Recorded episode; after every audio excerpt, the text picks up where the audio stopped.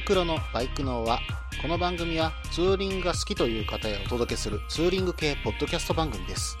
私のみならず皆さんのおすすめスポットやグルメイベントなどを紹介共有ができればと思っております。どうぞ皆さんよろしくお願いいたします。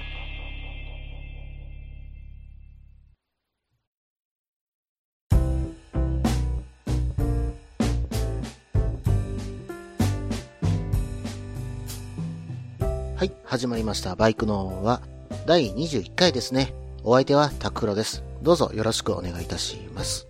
さて、そろそろね、あの、ツーリングにもいい季節になってきたわけですが、私もね、あの、先週ちょっと大台ヶ原まで、えー行ってきました。大台ヶ原のね、ドライブウェイ、私初めて走ったんですけども、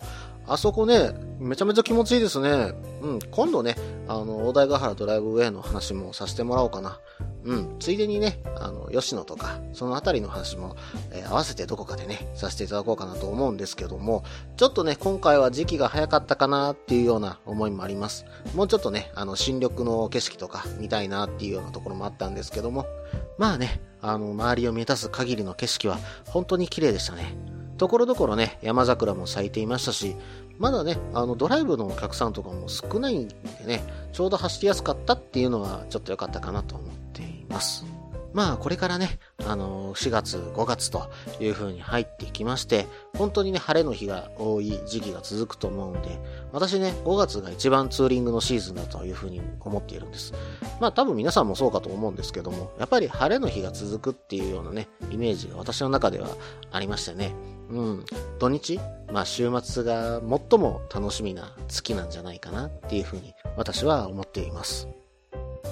まああの、6月にね、入って、まあ梅雨の時期に入ってきた時に、この5月の、まあ、楽しいツーリングを思い出しながら、まあ雨の日はね、ツーリング行くの私はちょっと億劫なんで、まあ、その時は家でお酒でも飲みながら、あの時はこうだったな、あのツーリングは本当に良かったな、うん、このルートちょっと書き留めとこうとかね、あの、そんなことをちょっとしながら、6月の梅雨を過ごすっていうのもね、ありなんじゃないですかね。それでは、えーコーナーの方に行こうと思います。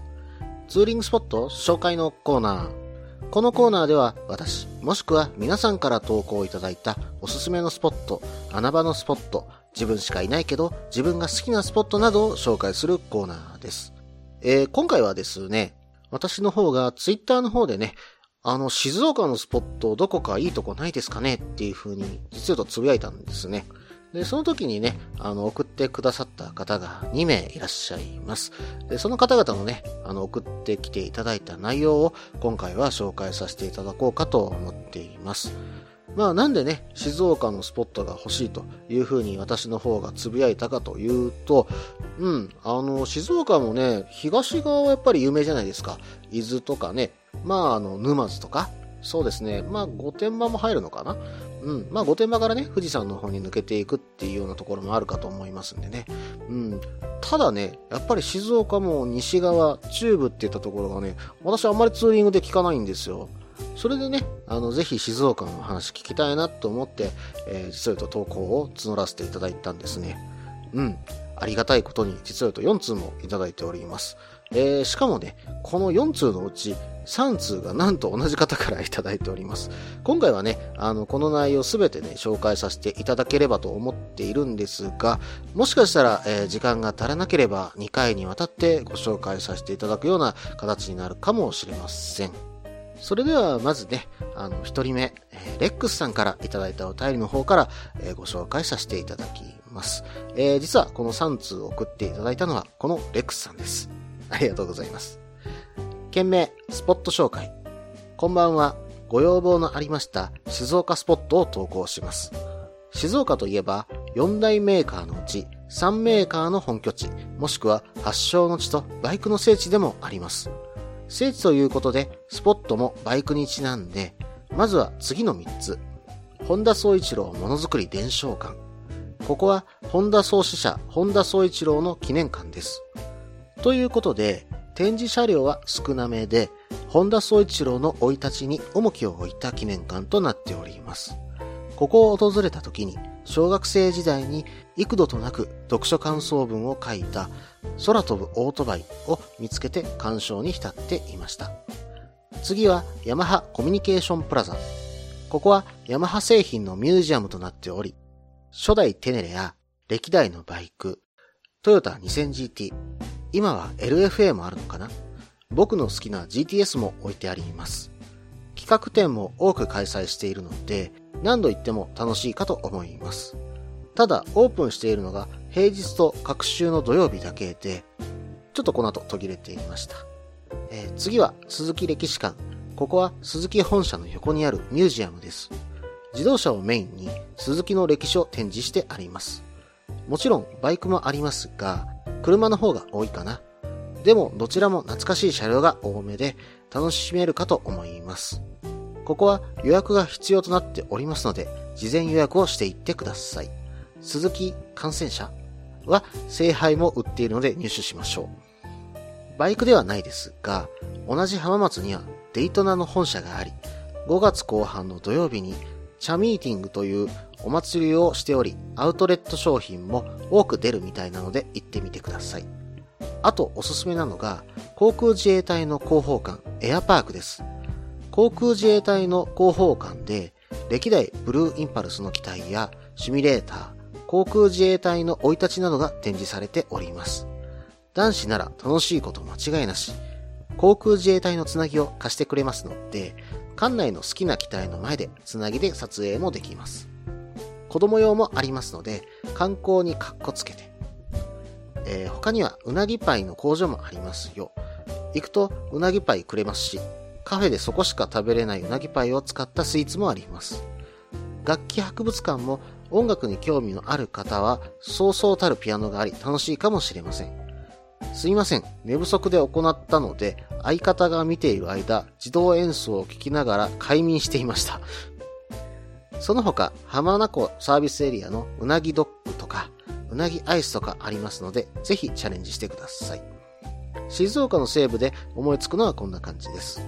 有名なところは省いてますので、これに有名なものを組み合わせてツーリングしてみるといいかと思います。長くなりましたので、一旦ここで切ります。えー、レックスさん、5つ目のお便り、どうもありがとうございます。それではね、あのメールの内容の方、見ていこうと思います。えー、メールの内容からね、えー、見ていくと、だいたいね、古祭のあたりから、そうですね、岩田のあたりまで、各メーカーのね、記念館のお話ですね。それではね、最初に書かれていた、本田宗一郎ものづくり伝承館について、えー、ちょっと見ていこうと思います。私、ここがあるの知らなかったんですよ。うん。あの、本田宗一郎のね、あの、記念館という風に書かれてますけども、そうだな私、本田宗一郎さんの思い出ってなると、やっぱり1990年、この時のね、あの、FIA の表彰式でね、特別功労賞の表彰を実は本田宗一郎さん受けてるんですね。で、この時に実はセナと、えー、ツーショットの写真を撮ってたりするんですね。あの、アイルトン・セナですね。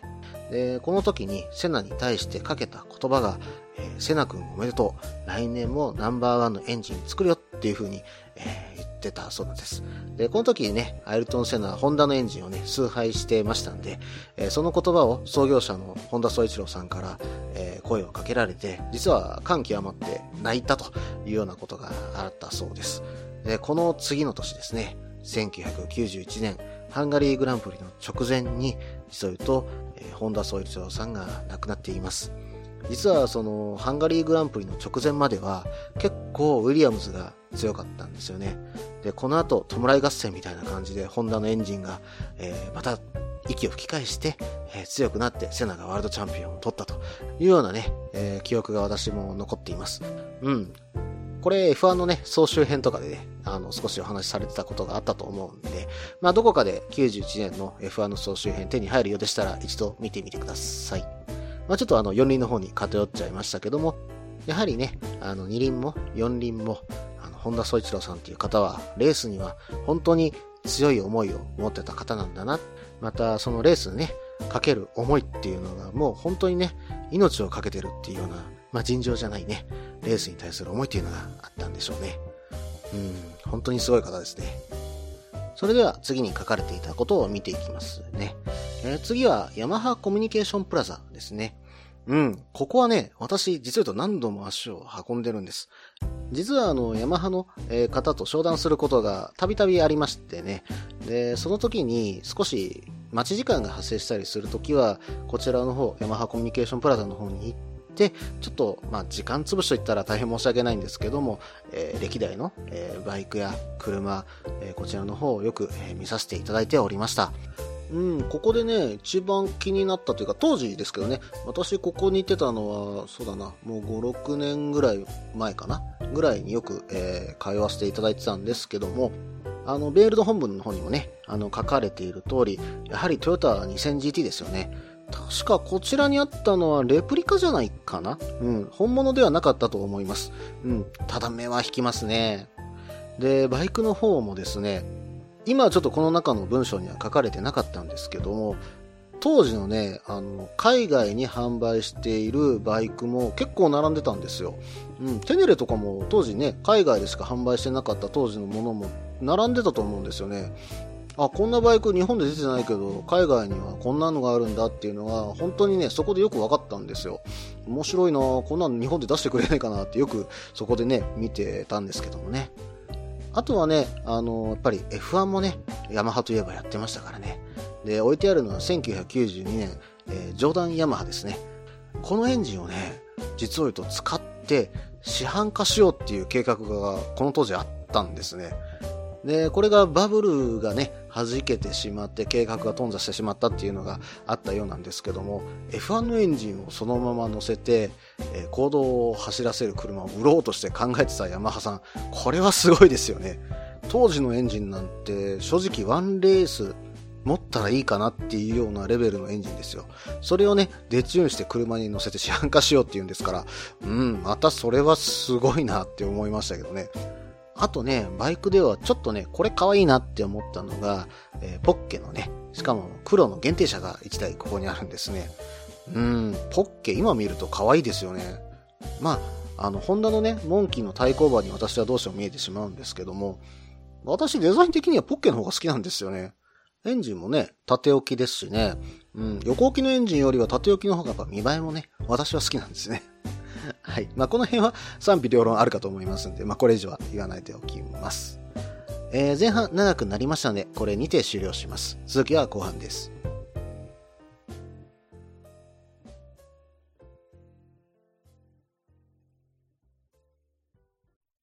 みんなでバイクの輪を広げよう。ツーリングスポットデータベース番組、バイクの輪は毎月2回程度不定期更新中です。皆さんよろしくお願いいたします。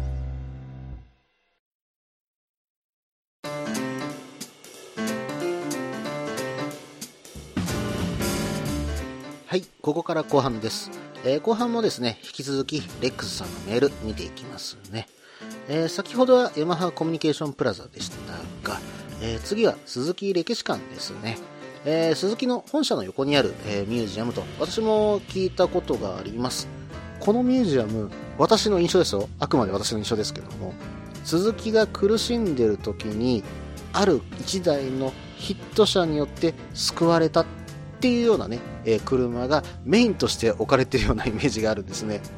うん。それも歴代に並べますと、スズライト、アルト、ワゴン R、うん。なんかそんなね、えー、要は鈴木が、え、苦しんだ時に助けた車種っていうようなね、イメージがすいませんけど、私の中では、え、あります。でバイクの方なんですけども私ねちょっとここ何があるか調べきれなかったんですがちらっとねあの影が見えてあこれちょっと久しぶりに見たいなっていう風に思ったのが、えー、私も昔ね乗ってたんですけどもウォルターウルフのね RG250 ガンマ。うんこれちょっともう一回ちゃんと見たいなって思ってます。本当に綺麗な新品ってどうだったのかなって私実は本当にボロボロのねガンマ乗ったんで綺麗なやつちょっと見てみたいなって思ってます。なかなか見る機会もないと思うんでこういうところにね、行って新品の状態を見てみたいっていうような思いでね、こういったところ行くのもいいんじゃないでしょうか。ただ、あの、この鈴木歴史館は、えー、メールにもありました通り、事前予約が必要となっています。必ず行くときには予約を入れてみてください。で、この鈴木のところで聖杯が売っているというふうに書かれてたんですけども、すいません、私知りませんでした。えこの聖杯湯飲みのことだったんですね、えあの調べて分かりました。まああのネタとして買う分には私もありかなと思っています。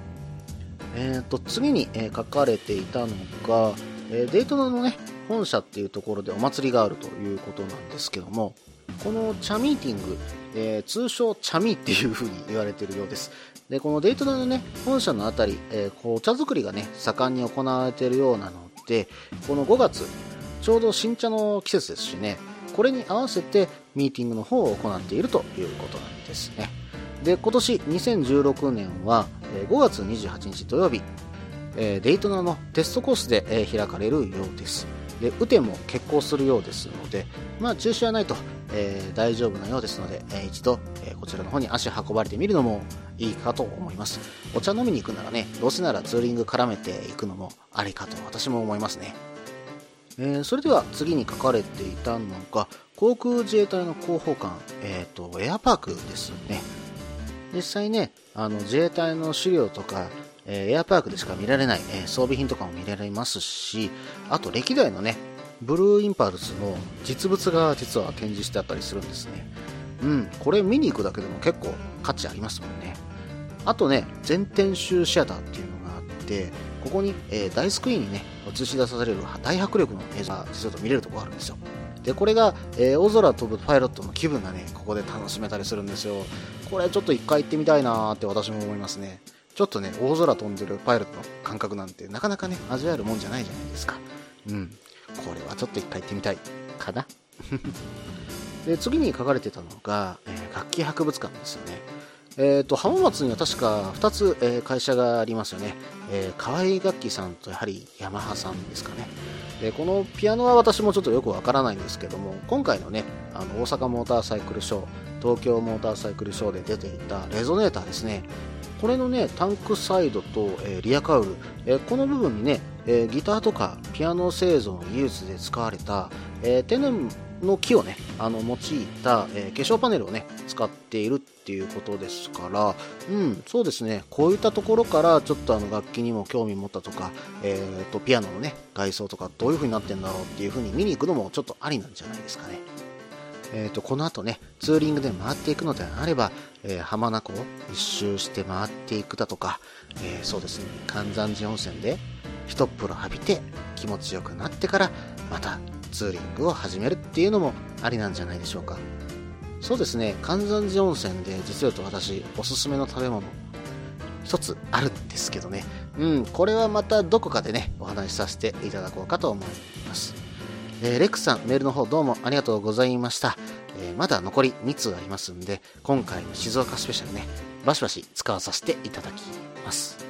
えー、それでは次のお便り行かせていただきます。え次のメールは、なんと、あの大人気番組女子バイク、えそのパーソナリティのようこさんから、えメールの方をいただきました。どうもありがとうございます。えそれでは読んでいきますね。件名、静岡中部。こんにちは。いつも楽しく拝聴しております。タククロさんのツイッターで静岡中部あたりを特集するとつぶやきを見つけたので、これはぜひお送りせねばと思いメールさせていただきます。同じ静岡の伊豆は関東のライダーさんの聖地であるにもかかわらず、静岡中部地方はツーリングスポットとしての知名度が低く、何かあったっけ扱いですよね。静岡の中部もとても素敵な場所がありますよ。おすすめスポットで細かいところはいろいろありますが、今回はスマタ峡温泉と茶名館に絞って紹介させていただきます。1、温泉と秘境感がたまらないスマタ峡温泉。おすすめポイント、秘境感がたまらん。50代、60代の方はご存知かもしれませんが、近畿牢事件が起きた場所です。1968年の頃によくあんな地の果てのような場所まで逃げたかとえー、簡単の念すら覚えてしまいますが、スマタ峡は山道のどんつきにある温泉街です。第二東名を降りてから参道をどんどんどんどん奥に入っていった場所にあります。高速を降りてすぐ、参道ツーリングが始まり、進めば進むほど秘境感を味わえる素敵な道のりを味わうことができます。かっこ、携帯の電波はバリバリ入りますが、えー、泉質は美人の湯、ちょっとぬるぬる系の熱すぎない温泉です。ゆっくりできます。夏はアブに注意してね。外来湯も歓迎。どの宿も一律500円。温泉街だと中には外来湯をシャットアウト雰囲気のものもありますよね。寸又峡温泉は違います。外来湯の方にとても優しく、受け入れ体制がしっかりしていて、居心地の良い温泉街です。とてもポイントが高いです。ちょっと散策も満足できます。スマタ峡温泉街はとても小さなエリアです。街の中には飲食店は多くないですが、どの飲食店も古民家を生かして工夫を凝らした作りとメニューを提供しています。食べ物の手作りの店佐藤さんの山芋餅1皿2個500円です。さらにがっつり散歩したいなら遊歩道として整備されている山道を歩き、夢の吊り橋まで行くといいでしょう。えー、それでは2番目ですね。えー、茶名館で静岡茶、玉露安く飲もう。スマト峡に行くには東名から降りて川根温泉エリア、千頭温泉エリアを通っていきます。ここで紹介したいのは川根温泉を通り過ぎた時に出てくる茶名館という公共の施設です走っていると通り過ぎてしまいそうですが休憩スポットとしておすすめですここでは300円で川根茶の玉露を飲ませてくれます素敵な、えー、かやぶき風の昔ながらの建物の中の茶室でお茶菓子付きでいただけます注目すべきは玉露の飲み方をスタッフの型付きでいただけること。1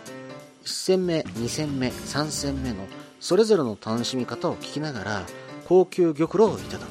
とても贅沢な時間でゆっくりできます。茶名館は営利目的の施設ではなく、川根茶を知ってもらうための施設ですので、ぜひ県外の方に寄っていただき、静岡茶を飲んでいただきたいですね。関東からのアクセスはもちろん、第二透明ができたので関西からもとてもアクセスしやすくなっていると思います。ぜひ遊びに来てください、えー、ようこさんどうもメールの方ありがとうございました。スマタ教ですかそうですね。私、スマト峡行ってみたい、行ってみたいと、実はずっと奥さんに言ってるんですよ。うん。あの、奥さんがね、実はスマト峡はよく行ったことがあるというふうに聞いてたんです。あそこめちゃめちゃ綺麗だよ。本当にちょっと一回行ってみるといいよってずっと言われ続けててですね。うん。本当に今行きたくなっててしょうがないんですよね。はい。この場所ね、あの、時期によって本当違った景色を見せるっていうようなイメージが私にはあります。でこの辺はねこれ何て言ったらいいんでしょう。ターコイズブルーっていう風にねあの表現されている、えー、サイトも見かけられたんですが本当に綺麗な湖面の中にそうですね。例えば新緑の景色があったり、えー、紅葉の景色があったり本当にねその時折時折で綺麗な景色を見せてるんです。でその中にね一本の吊り橋があるんですね。これがあのメールの中で書かれていた夢の吊り橋ですね。まあ、ちょっとこの吊り橋はね、スリル満点なんで、ちょっと渡れないっていう方もいらっしゃるそうですけども、まあちょっと勇気を持って真ん中あたりまで行ってみましょう。そこからの景色を本当にちょっと私は堪能したいなっていう風な、えー、場所ですね。で、この夢の吊り橋なんですけども、バイクで行かれる方は、えー、入り口のすぐそばに、えー、200円でバイクを置かせていただける場所があるそうなので、そこまで行って、えー、ぜひ、えこちらの方堪能してみてください。あちなみにですね、えっと、女性にはちょっと必見なのかもしれませんけども、この長い吊り橋の真ん中で若い女性がお祈りをすると恋が叶うというものもあるそうです。まあ、あの女性ライダーの方はぜひあの一度行ってみられて、ちょっとね、あの相手がいらっしゃるか、もしくはちょっと片思いの方がいらっしゃれば、一度あのお祈りされてみるのもいいんじゃないでしょうか。またね、このスマタ峡に行く途中までも、まあまあ参道ツーリングとなるわけですよ。これもね、またあのツーリングの楽しみじゃないですか。ちょっとね、あの参道を楽しんだ後に、その先にある綺麗な景色を見に行く。うん、これは私も大好物かもしれませんね。えー、それでは次に書かれていた場所は、茶名館ですかね。多分これ道の駅フォーレ中川根茶名館っていうとこだと思うんですけども、えー、川根茶のねこの辺り産地になっています。でここねあの川根元町にあるお茶の資料館なんですよね。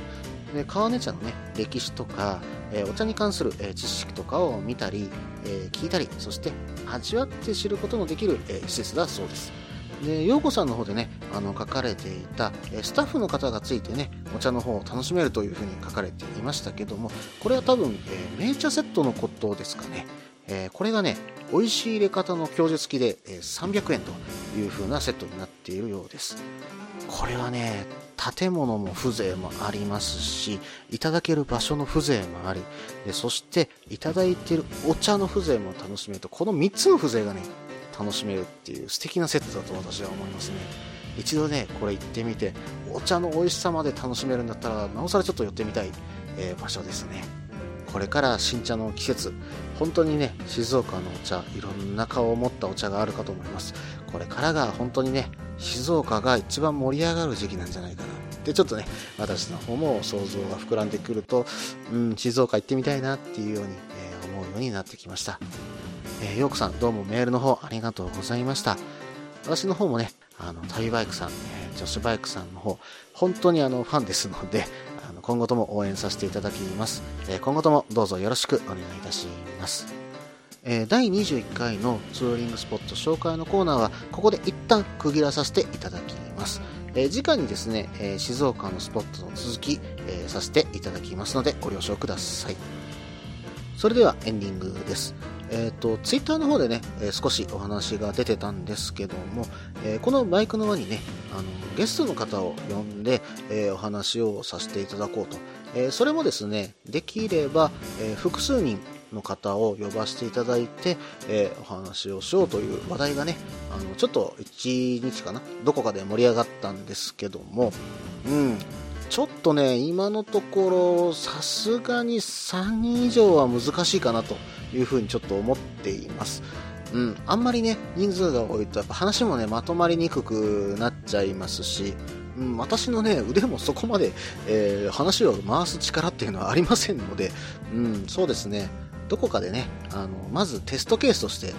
もう1人か、もしくは、えー、2人からゲストを呼ばさせていただい、て、で、その話を放送にしてみようかなというふうに考えています。で、やっぱりね、あの、ゲストに呼んでお話していただくと、全然ね、会話の内容、当然、あの、メールでいただいてる内容以上のこともね、いろんなものが出てくると思うんですよ。これがまたお話になっていけば、面白い番組ができるんじゃないかなっていうふうに私は思っています。まあ多分その場はお酒入ってるでしょうから、うん、偉いネタになったりするかもしれませんけども、うん、またそれはね、それで楽しい、放送ができるかと思います。どこかで、えー、こういったゲスト会させていただきますので、こうご期待ください。この番組では皆さんからのメールを募集しています。ツーリングスポット紹介のコーナーでは、おすすめのスポット、穴場のスポット、自分しかいないけど自分が好きなスポット、自分じゃいけないけど良さそうなスポットを教えてください。また、旅先グルメのコーナー、イベント紹介のコーナー、ツーリングアイテムのコーナー、温かいお便りも待っています。できる限りご紹介させていただきます。メールはブログの方にメールフォームを設置しています。もしくは Twitter で直接メッセージいただいても構いません。Twitter はタククロで検索していただければ CRF の画像でわかるかと思います。ではお便りお待ちしております。と同時に今回第21回ですね、バイクのはこれにて終了です。最後まで聞いていただいてどうもありがとうございました。